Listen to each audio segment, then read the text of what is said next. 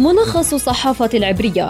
برنامج يستعرض أهم وأبرز العناوين والأخبار في الصحافة الإسرائيلية. ملخص الصحافة العبرية زبدة القيل والقال في صحافة إسرائيل.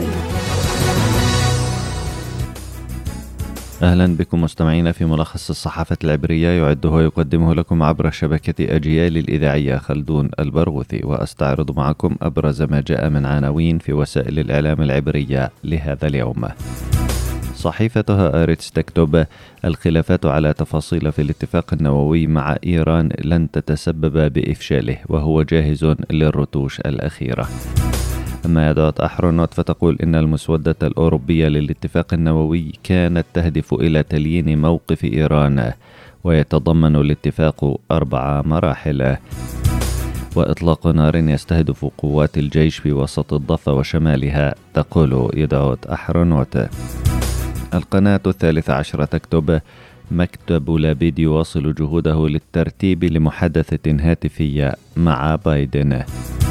في إسرائيل هيوم الاتفاق النووي مع إيران هو رخصة لها للوصول للسلاح النووي عام 2030 صحيفة معاريف تعنون لبيد ونتنياهو يجتمعان اليوم ليبحثا الاتفاق النووي الإيراني بعد انتقادات متبادلة بينهما.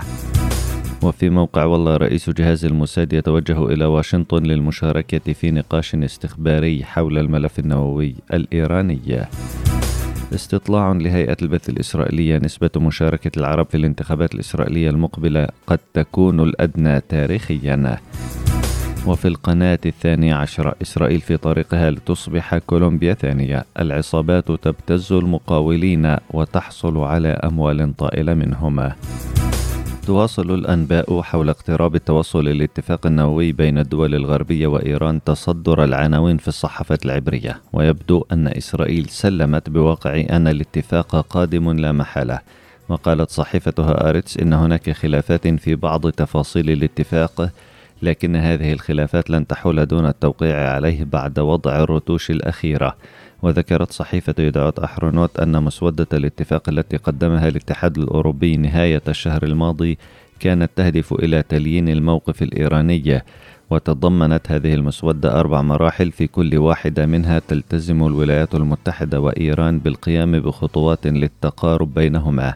وفي المرحلة الرابعة بعد 165 يوما من توقيع الاتفاق الجديد يعود الوضع بينهما إلى ما كان عليه بعد الاتفاق السابق الذي وقع في عام 2015 وانسحبت منه إدارة دونالد ترامب في عام 2018 في السياق الإسرائيلي أيضا من المقرر أن يتوجه رئيس جهاز الموساد دافيد برنيع إلى الولايات المتحدة للمشاركة في نقاش استخباري في الكونغرس حول الاتفاق النووي مع إيران.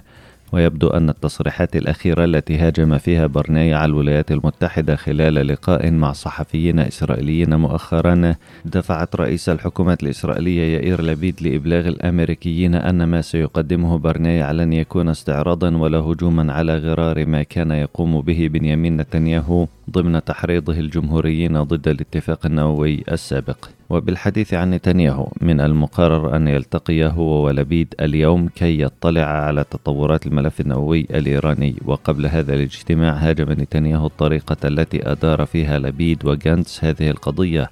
وقال إنهما كانا نائمين فيما تبلور اتفاق جديد يشكل تهديدا لمستقبل إسرائيل مشيرا إلى أنه عمل لاثني عشر عاما ضد الاتفاق ودفع الولايات المتحدة للانسحاب منه عام 2018 وأضاف نتنياهو أن جانتس ولبيد لم يضغطا على الإدارة الأمريكية ولم يتوجها إلى الكونغرس ولا إلى الأمم المتحدة ولم يطلقا حملة إعلامية دولية.